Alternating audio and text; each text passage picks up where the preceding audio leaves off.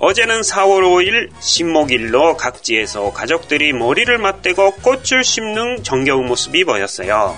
동그랗고 까만 머리들이 엉기정기 모여있는 그 풍경을 보면서 아 역시 사람이 꽃보다 아름답다 이런 생각을 했습니다. 안녕하세요. 사랑해요 한국말 신코야크의編集 조코토무토 가스키요 です. 네, 안녕하세요. 아시스탄트の 아유미 です. 안녕하세요. 2代目 F인 카나ちゃん です. はい。昨日は4月5日新木日、食木日で各地で家族たちが頭を突き合わせて花を植える愛情あふれた姿が見られました。丸くて黒い頭があちこちに集まっているその風景を見ながら、ああ、やっぱり人は花よりも美しい、こんな思いがしました。というふうに言いました。はい。あの、人は花よりも美しいという歌があるんだよね。その題名ですけど。えーっと、4月に入って日本では新学期なわけですけど、えー実は私たちサランヘヨハングマルからリスナーの皆さんに申し上げなきゃならないことがあるんですよね。それが何かというと、サランヘヨハングマルの放送は一応今日をもって終了させていただくということですね。長い間どうもありがとうございました。ありがとうございました。た。まあ、第1回を放送したのは2009年のことですからね、もう足掛けだと8年になるわけですよね。すごいですね。そんな前からやってました？やってましやたよ。ってました。8年前というと、かなり我々若かったってことだよね。確かに。まあ、私もちょっと過去の放送聞いてみたけど、過去に遡るほどテンションが高かったということ？もう若かったんだろうね。下がってきてるってことですか、まあ、落ち着いてきてる大人。大人になった。そう。ね。そうだ、ちーちゃんまだ幼稚園だったのかな？ああ、今は？今もう6年生です。そうだよね。お疲れ様でした。いえいえ、編集長がお疲れ様いやいやでした。、あみちゃんどうでした ?8 年間やってみ8て。年間あっという間ですね。そうなんだ。私はかなり長かった気がする。ああ、そうですか。まあ、台本書いて、スキット作って、録音して、また編集してみたいな、そういうのあがあった確からに。編集してるとすごい長いでしょうね。私はなんか自分で適当に喋りたいこと喋って。そこ笑っちゃダメとか言われたなんかもうそれも最初の頃大変でしたよね。私の笑いが止まらなくて収まるまで編集長をひたすら待つみたいな。ありましたね。ね。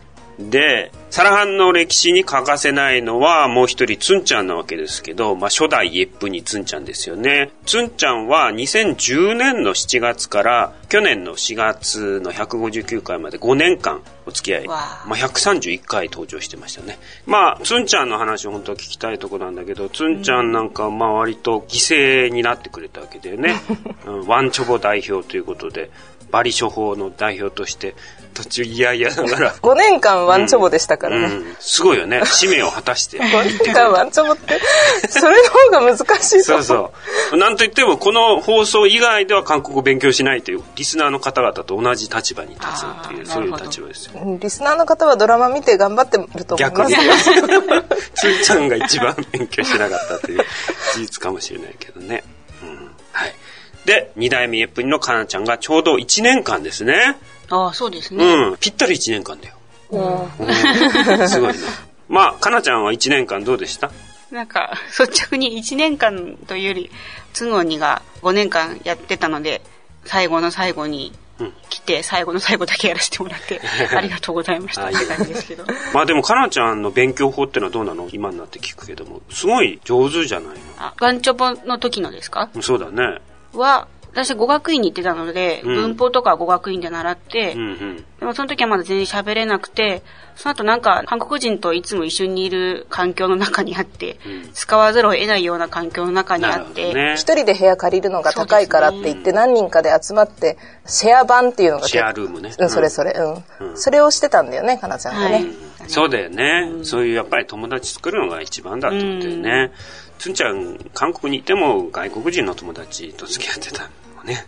まああの、かなちゃんの発音なんか聞いてもセンスがいいんだろうと思うんだけど、決してあの、長さじゃないんですよ。長く韓国にいるから上達するってことは絶対ありえなくて、それこそ長い分だけ固定されてしまって、もう変えられなくなってしまうってことがよくある話なので、やっぱりこう柔軟な姿勢で短い期間に勉強してしまうというのが実は大事だったりするんだけどね。一緒に始めた子でも、なんか未だにパッチンがうまくできなくて、うん片言に聞こえるけどでもできるみたいな人もいますね。会話ができちゃうから、うん今度はどうしようもなくなっちゃうんだよね。うんはい。まあ今日もって終了するということで、とりあえずまあ十分語ったんじゃないかと私は思うので、繰り返し最初からね、聞いたりすることの方が勉強になるんじゃないかなと思うわけですよね。ということで、オープニングはサラハの8年間を振り返るということで話してみました。それでは勉強ですね。おぬれ半分前。じゃあ、復習の時間です、かなちゃん。はい。かなこ、私たちもお前と一緒に空港に行くよ。かなこ、우리도너와같이공항으로갈게うん。 そうだね。かなこやだったけどね。じゃあ、いや、ここでこのまま別れるわけにはいかないよ。아니다 여기서 송... このまま。あ、그냥 そうだね。그냥別れる。헤어지다じゃないですよね。そう。漢字語。소、송... うん。あみちゃん何ですか작별あ、작별할수는없다。 はい。じゃあね、進化問題として、 私が手伝ってやるよ。내가도와줄게요。 そうだね。まあ、やるよ。パンマルだけどね。じゃあ、二人で行きましょう。二人での表現。둘이서갑시다。 はい。バッチリですね。本当に卒業だよ、もう。まあ、入った頃から卒業基準だったというのもあるけど。はい。じゃあ今日もディクテーションの時間ですね。リスナーの皆さんも紙と鉛筆を用意して挑戦してみてください。 まあ、このサラハンドラマの最後なんだけど、最初に空港における搭乗案内が流れます。これは完璧に一軸書き取る必要はないんだけど、一応正しい情報を手に入れるために書き取りやってみてください。で、最終回なので、実はこのドラマの第1回の登場人物が出てくるんですよね。一応このドラマの主人公は、つんちゃんが解明をしたかなちゃんなので、同一人物なのでね、第1回目のスキットと関係ある人物が出てきますね。それでは聞いてみましょう。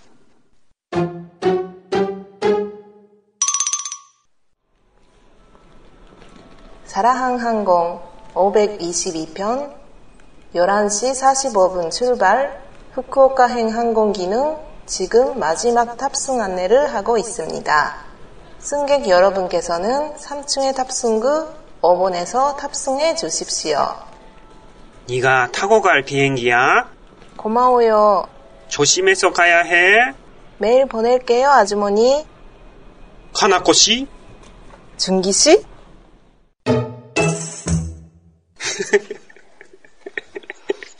これがやりたかったんだよな。そうだったんですか、 あ、これはつんちゃんが。そうだ、つんちゃんが。それは、つんちゃんが。一回目出てきてたんだ。うん。何回か出てきたよ。うん。切る。最初の方にね、つんちゃんの憧れの人がね。はい、どうですか？あ、これ、純義士で終わりなんですね。そうだよ。それまあ、オチみたいなもんだはい。はい。えー、サラハン航空522便、11時45分出発。福岡行きは、うん、ただいま最後の搭乗案内をしております。はい。お客様は、と、なんだっけ、と、乗ってください。簡単になった、ね、搭乗を願います。みたいな、はい、ちょっと違ったと思うんですけど。はい。で、その後、お前が乗っていく飛行機だよ。うん。ありがとうございます。んで、その後になんかあって、うん、メール送りますね。うん。かなこ、かなこさん？純義さん？そうだね。はい。その通りですよ。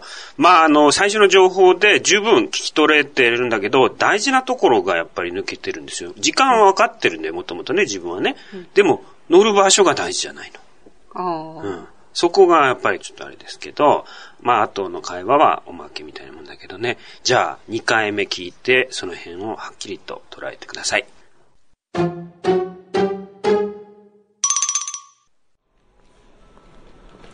사라항 항공 522편 11시 45분 출발 후쿠오카행 항공기는 지금 마지막 탑승 안내를 하고 있습니다.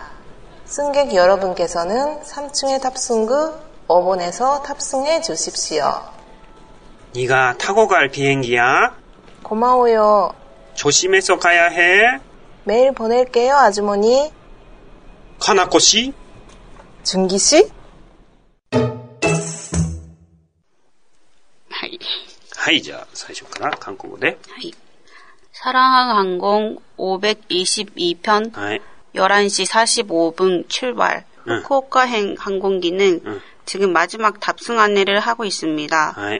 승객 여러분께서는 3층에 탑승, 탑, 3층에 탑승구 5번에 탑승 해주시기 바랍니다. 마네. 탑승, 탑승하십시오. 응. 응.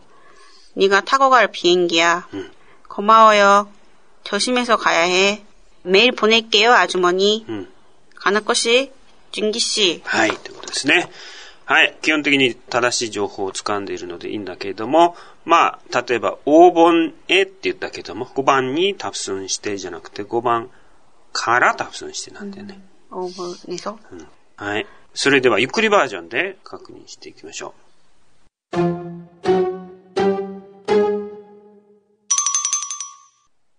사라한 항공 522편 11시 45분 출발 후쿠오카행 항공기는 지금 마지막 탑승 안내를 하고 있습니다.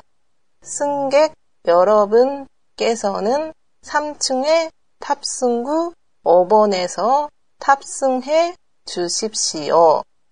う。2が、タゴ갈비행기야 고마워요. 조심해서 가야 해. 매일 보낼게요. 아주머니, 가나코 씨, 준기 씨. はい、どうですか 사랑항 항공 522편 11시 45분 출발. 후쿠오카행 항공기는 지금 마지막 탑승 안내를 하고 있습니다. 승객 여러분께서는 3층의 탑승구 5번에서 탑승해 주십시오. 네가 타고 갈 비행기야. 고마워요. 조심해서 가야 해. 메일 보낼게요, 아주머니. 가나코 씨, 준기 씨, はい。100点ですよ。はい最後100点で終えるということでよかったですね。それでは私が日本語を言いますので、あゆみちゃんが正しい韓国語で発音してください。リスナーの皆さんはあゆみちゃんのすぐ後に続いて練習してみてください。サラハン航空522便11時45分出発福岡行き航空機は今最後の搭乗案内をしています。 사라항 항공 522편 11시 45분 출발. 후쿠오카행 항공기는 지금 마지막 탑승 안내를 하고 있습니다.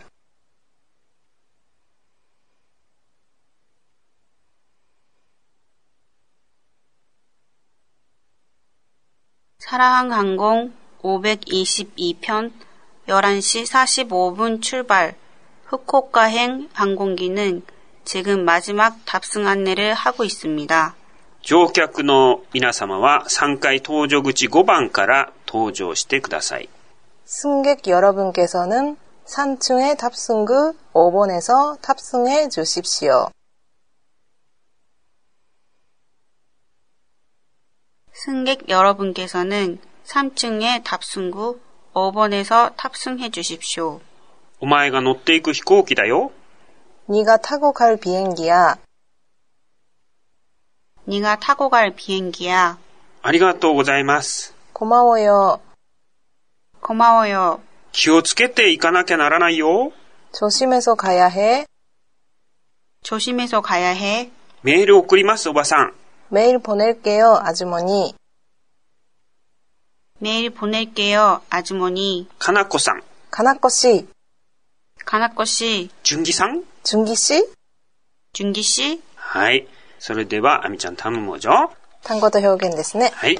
항공, 航空ですね。 편, これは便なわけだけど、この便っていうのは郵便の便であるように、なんか物を届けるということを中心に言っているものなので、つてという意味にもなるんですよね。誰々の便でとかって言ったりするよね。で、まずは航空便。 항공편, そして、この荷物は弟あるいは妹に託して送ります。 이 짐은 돈센편에 보내겠습니다. うん。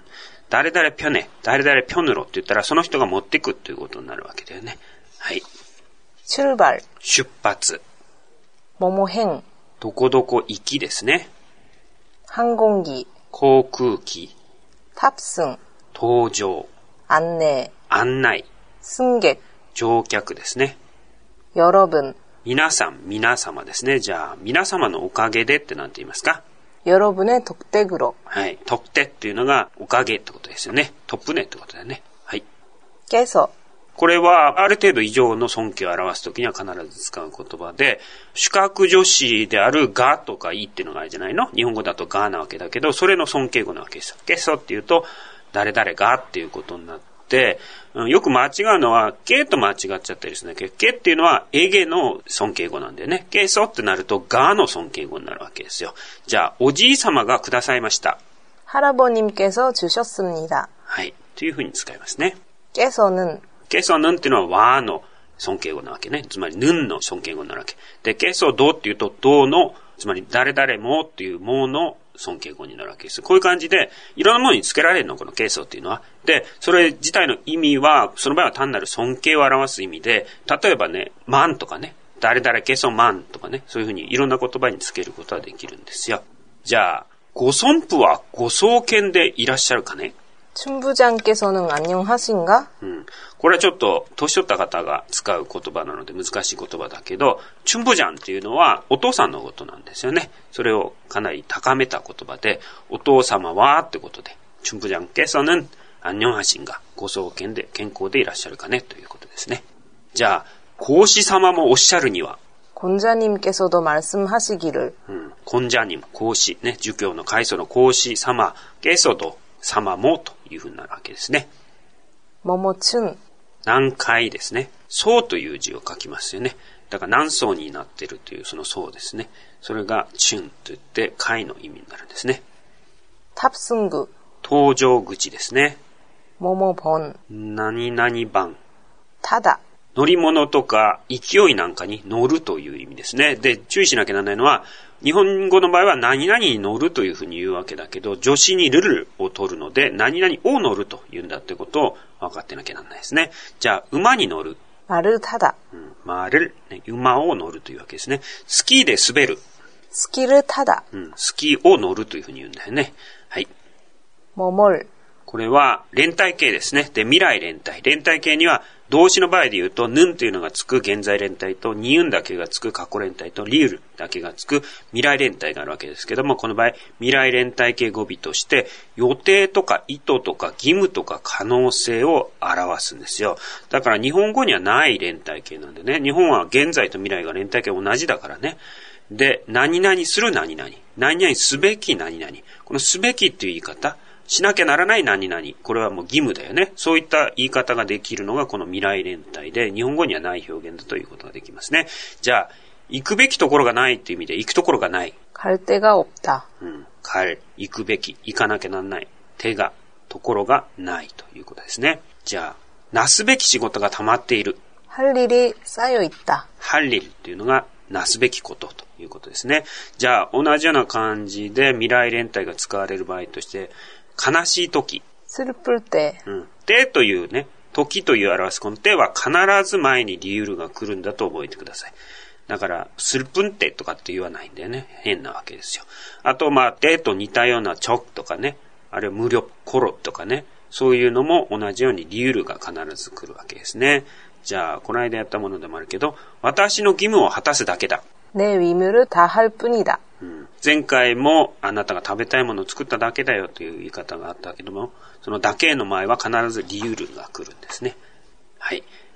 비행 기。 飛行機ですね。조심하 다。 これはね、送信というふうに漢字では書くんだけど、用心するとか注意するとか気をつけるですね。じゃあ、火の用心。불조 심。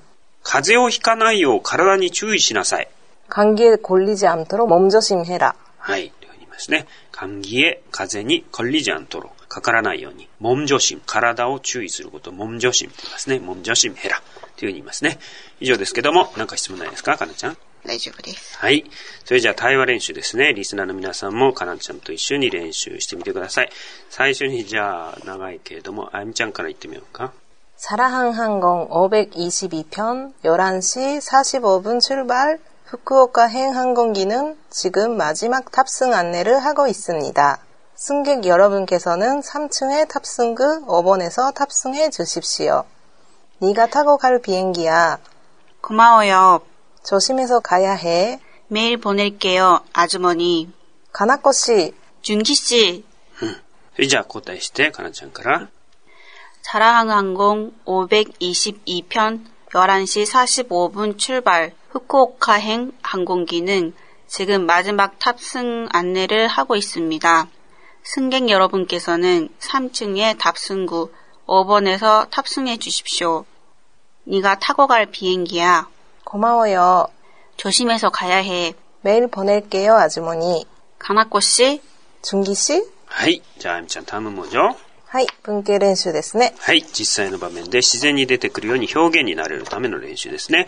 練習用に敬語に直してますけれども、最初の文系は、第二人称、ね、あなたがって意味での先生にしましたけど、先生が乗っていく何々ですですね。선생님이타고갈비행기예요선생님이타고갈 KTX 예요선생님이타고갈자전거예요はい。 KTX は、まあ、韓国の高速鉄道ですね。新幹線みたいなもので、チャジョンゴっていうのは自転車ですね。続いて、気をつけて何々しなければなりませんですね。조심해서가야해요조심해서와야해요조심해서다녀야해요はい。ですね。おだ、わやへよっていうのは来なければいけません。谷やへよ。谷だっていうのは行ったり来たりすることですね。だから通わなければいけませんというふうにしましたけどね。それでは、 練習してみましょう。最初にあゆみちゃんが基本形を言って、その後で単語を言いますので、リスナーの皆さんはその単語を入れて作文して言ってみてください。선생님이타고갈비행기예 요。 はい、練習してみましょう。비행 기。 선생님이타고갈비행기예 요。 KTX。 선생님이타고갈 KTX 예요자전거 선생님이 타고 갈 자전거예요. はい、続いて。 조심해서 가야 해요. はい、練習してみましょう。 가다. 조심해서 가야 해요. 오다. 조심해서 와야 해요. 다니다. 조심해서 다녀야 해요. はい。それでは、最初の文系でなんか例文作ってみて。 선생님이 타고 갈 지하철이에요. 음. 地下鉄ね。はい。そんな説明しなくてもわかりそうな気がするけど。はい。そういうことですね。それでは、ハングムナエバン。はい。えー、っと、最初にまずは、今年のスキットを聞いてみる。2016年スキット総集編ですね。それでは、聞いてみましょう。 안녕하세요 안녕하세요. 계좌를 해지하고 싶은데요. 예. 해지 사유를 말씀해 주시겠어요, 고객님? 일본으로 돌아가려고 합니다. 알겠습니다. 이 서류 좀 작성해 주시겠어요? 자, 저녁 준비 다 됐다, 얘들아. 우와, 큰 파티해요? 아니, 그냥 네가 좋아하는 음식을 만들어주고 싶었을 뿐이야. 아, 감사합니다, 아주머니. 정말 감사합니다. 가나코야, 어디 가니? 어, 저 도서관에 가요. 책 빌리러 가는구나? 아니요, 반납해야 될 책들이 몇 권이 있어서요. 아이고, 오늘이 한국에서 마지막 밤이구나? 네, 그렇지만 아주머니 만나러 또 올 거예요. 그래야지. 너 내 이메일 주소 알고 있니? 그럼요, 알아요. 제 주소도 알고 계시나요? 아니, 나 모른다. 짐 다 샀니? 음, 그런데 열쇠고리를 못 찾겠어요. 너, 그, 텔레비전 위에 놓은 거 아니야? 아니요, 거기에는 넣지 않았어요. 그러면 걔네들이 어디에 있을까? 감사합니다, 아주머니. 가나코야, 우리도 너와 같이 공항으로 갈게. 아, 그러실 필요 없어요. 저 혼자서 갈 수 있어요. 아니다. 여기서 그냥 작별할 수는 없다. 사라항 항공 522편 11시 45분 출발 후쿠오카행 항공기는 지금 마지막 탑승 안내를 하고 있습니다. 승객 여러분께서는 3층의 탑승구 5번에서 탑승해 주십시오. 네가 타고 갈 비행기야? 고마워요. 조심해서 가야 해. 메일 보낼게요, 아주머니. 카나코 씨? 준기 씨? はい、ということですね。気をつけて帰ってください。うん、まあ、ということで、これまでね、足掛け8年にわたって、まあ、実質上は7年半ぐらいなんだけども、まあ、あの、私自身がこの放送始めた時は、 2009年まさに韓流ブームの絶好調な頃でしたよね。そういう意味で、韓流ブームもいいんだけど、本当の意味で韓国っていうものを理解する機会になったらなと思って始めたわけですよね。で、それが今は大きくなってしまったのが、韓流から一気になんか日本が一種の喧嘩ブームじゃないけど、そんなような雰囲気になってしまってるわけじゃないの。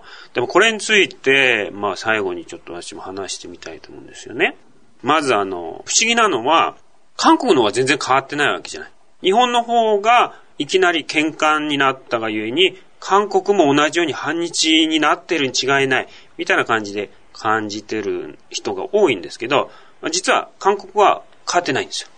これ大事なことで、もともと過去のその問題に対していろんなわだかまりがあるという状況があって、それが徐々にむしろ良くなっていってるわけですよ。だんだん国も豊かになってきたし、余裕も出てきたし、日本との交流も深まってきて、それこそ昔だったら日本の歌とかね、ドラマとかそんなの目にすることもできなかった時代から、法律で禁止されていた時代から、今はもう解放されて接することができるようになって、だんだんむしろ韓国は日本に対して悪くないようになってる。それがそうなんだけど、日本人の側がそういうふうに韓流から喧嘩みたいになってしまったんだけど、これは文化の違いで説明することができるんですね。それが何かっていうと、まず日本人の性質として、受け身意識ゆえに、何か一つのこと、ある相手に対して非常に尊敬する、死と仰ぐみたいな、そういう日本人のいい性質があるんですよ。日本という国は、これまでいろんな国のいろんな文化を受け入れてくるときに、最初にまずは全面的に信じて、非常なブームになるっていう歴史を何度も繰り返してきたわけですね。で、それは重要なことで、何かを学ぶときっていうのは、崇拝するってことは大事なの。すごいことがあるに違いないみたいな感じで、過剰に信じるっていうのが学ぶためには一番大事なことなんですよ。で、日本人の発展してきた要因でもあるわけ。それが世界的な国になることができた理由でもあると私は思うんだけどね。で、問題はでも、あまりにも信じすぎるというその受け身意識、その性格ゆえに、その反発もあるということなんだよね。まあ、全体的に空気が日本って大事じゃないので、それが最初はちょっと信じすぎる空気が高まるとこまで高まってしまうと、今度は反動からそれに対して反発するのが空気になっていくっていうような感じがあるんでね。で、まあ日本から見ると、特に韓国という国を知っていけば知っていくほど、実は反日だったんだ、みたいなことが分かってくることによって、反動を後押しするような形になってしまってんだけどね。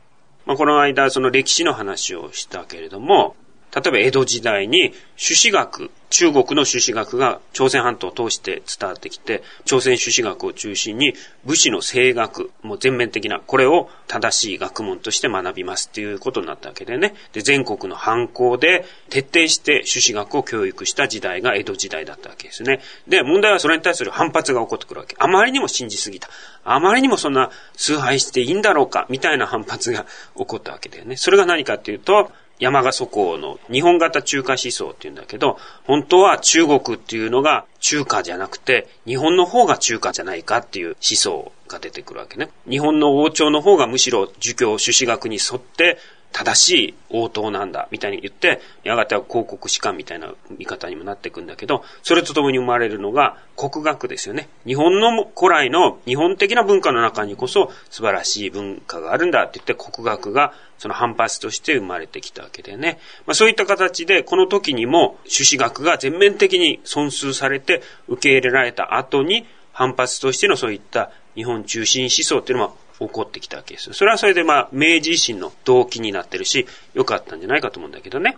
はい。で、その次には、明治維新によって西洋文明に対しても同じように反応してるわけですよ。西洋文明学ぶために、たくさんの視察団とか留学生が欧米の各国に国家的な方針として派遣されていくわけじゃないのそしたらもう西洋文化にとにかく浸水する人たちが多く出てきて、当時の文部大臣である森有則なんか、英語を日本の公用語にすべきだって言ってたの。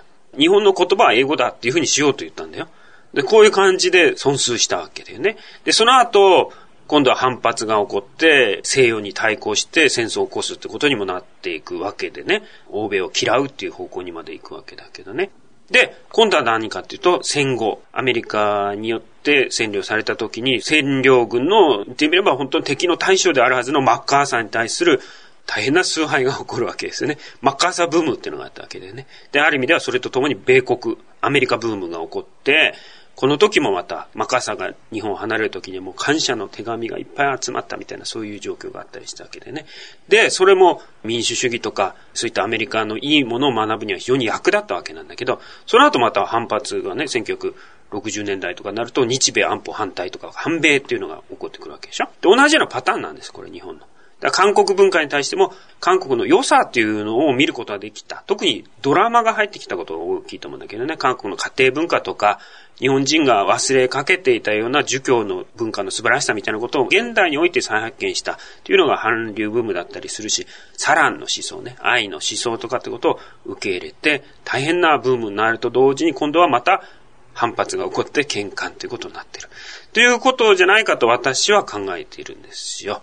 で、その上で、それ以上に、まあ、韓国と日本は、互いに良い影響を与え合ってきた歴史っていうのがあるので、少なくとも天変地異でも起こらない限り、あるいは天変地異が起こったとしても、日本と韓国っていうのは永遠に隣国として間違いなく運命共同体としてやっていくしかないわけですから、いい関係ができるために、韓流と喧嘩っていうのが起こってんじゃないかっていうのが私の考えですよね。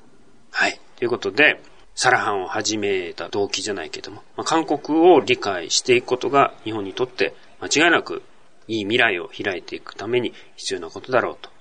まあ、あの、文化っていうのは、一番最初にその文化講座の最初にあったと思うんだけど、生きる喜び、ね、生きる意味を求めるための一つの意味のコードであるし、意味の物差しなわけですよ。その物差しを手にすることで意味を発見できる、生きる価値を発見できるっていうのが文化なわけですよね。で、少なくとも心の中に生きる意味を見出すための物差しっていうのは多く持った方がいいわけなんだよ。その物差しの幅が広がる。あっちからあっちまで測ることができる。意味を見出すことができる。そういう物差しを持つことができるようになるわけだから、日本と韓国が共に良い影響を与え合いながら生けることが非常に尊いことだなと。まあそういったことを忘れないでいてくれたらなと思いながら、私の話を終わりたいと思いますね。はい。そんなに喧嘩なんですかね？少なくとも雑誌とか書籍、ベストセラーとか見るとほとんどそういう本だよね。まあ、喧嘩だけじゃなくて、研中もあれば、あるいは日本は素晴らしい。みたいな本が実にベストセラーになっていますよ。まあ、さっき言ったように、韓国は変わってないってことの一つの例として、韓国は昔は反日的な本があったりしたこともあるんだけど、今、本屋に行けば、もうベストセラーの中に出てくる日本の本って言ったら、日本に学ぼうという話だったり、日本のこういうところがすごいよ、みたいな本ばっかりなんだよね。うん本当に韓国は変わってないですよね。昔から歴史を学びながら韓国人は一回は日本のこと嫌いになるんですよ。ちっちゃい時に。だけど日本人と接することであ日本いいじゃんって変わっていく、昔からね、うん、昔から。韓国最近日本の居酒屋さんとか日本料理屋さんもすごいいっぱいありますよね、それで日本好きとかアニメーションで好きとか、アニメに対してはもうだいぶ昔からそれこそ、マジンガー Z で育ってる男の子は。女の子は キャンディーキャンディーで育ってるし、我々の世代だけどね。セーラームーン好きですよ。うん、まあ我々韓国で暮らしながら別に日々何もそんな日本に対する反発を特にまあ生活の中で感じたりストレス受けたりはしないのでね、付き合っていけば大丈夫ですよ。うんはい。ということで、長い間、サランヘヨハングマルを応援してくださってありがとうございました。以上で、サランヘヨハングマル最終回の放送を終わりにしたいと思います。それではまた、機会がありましたら、どこかでお会いしましょう。サランヘヨ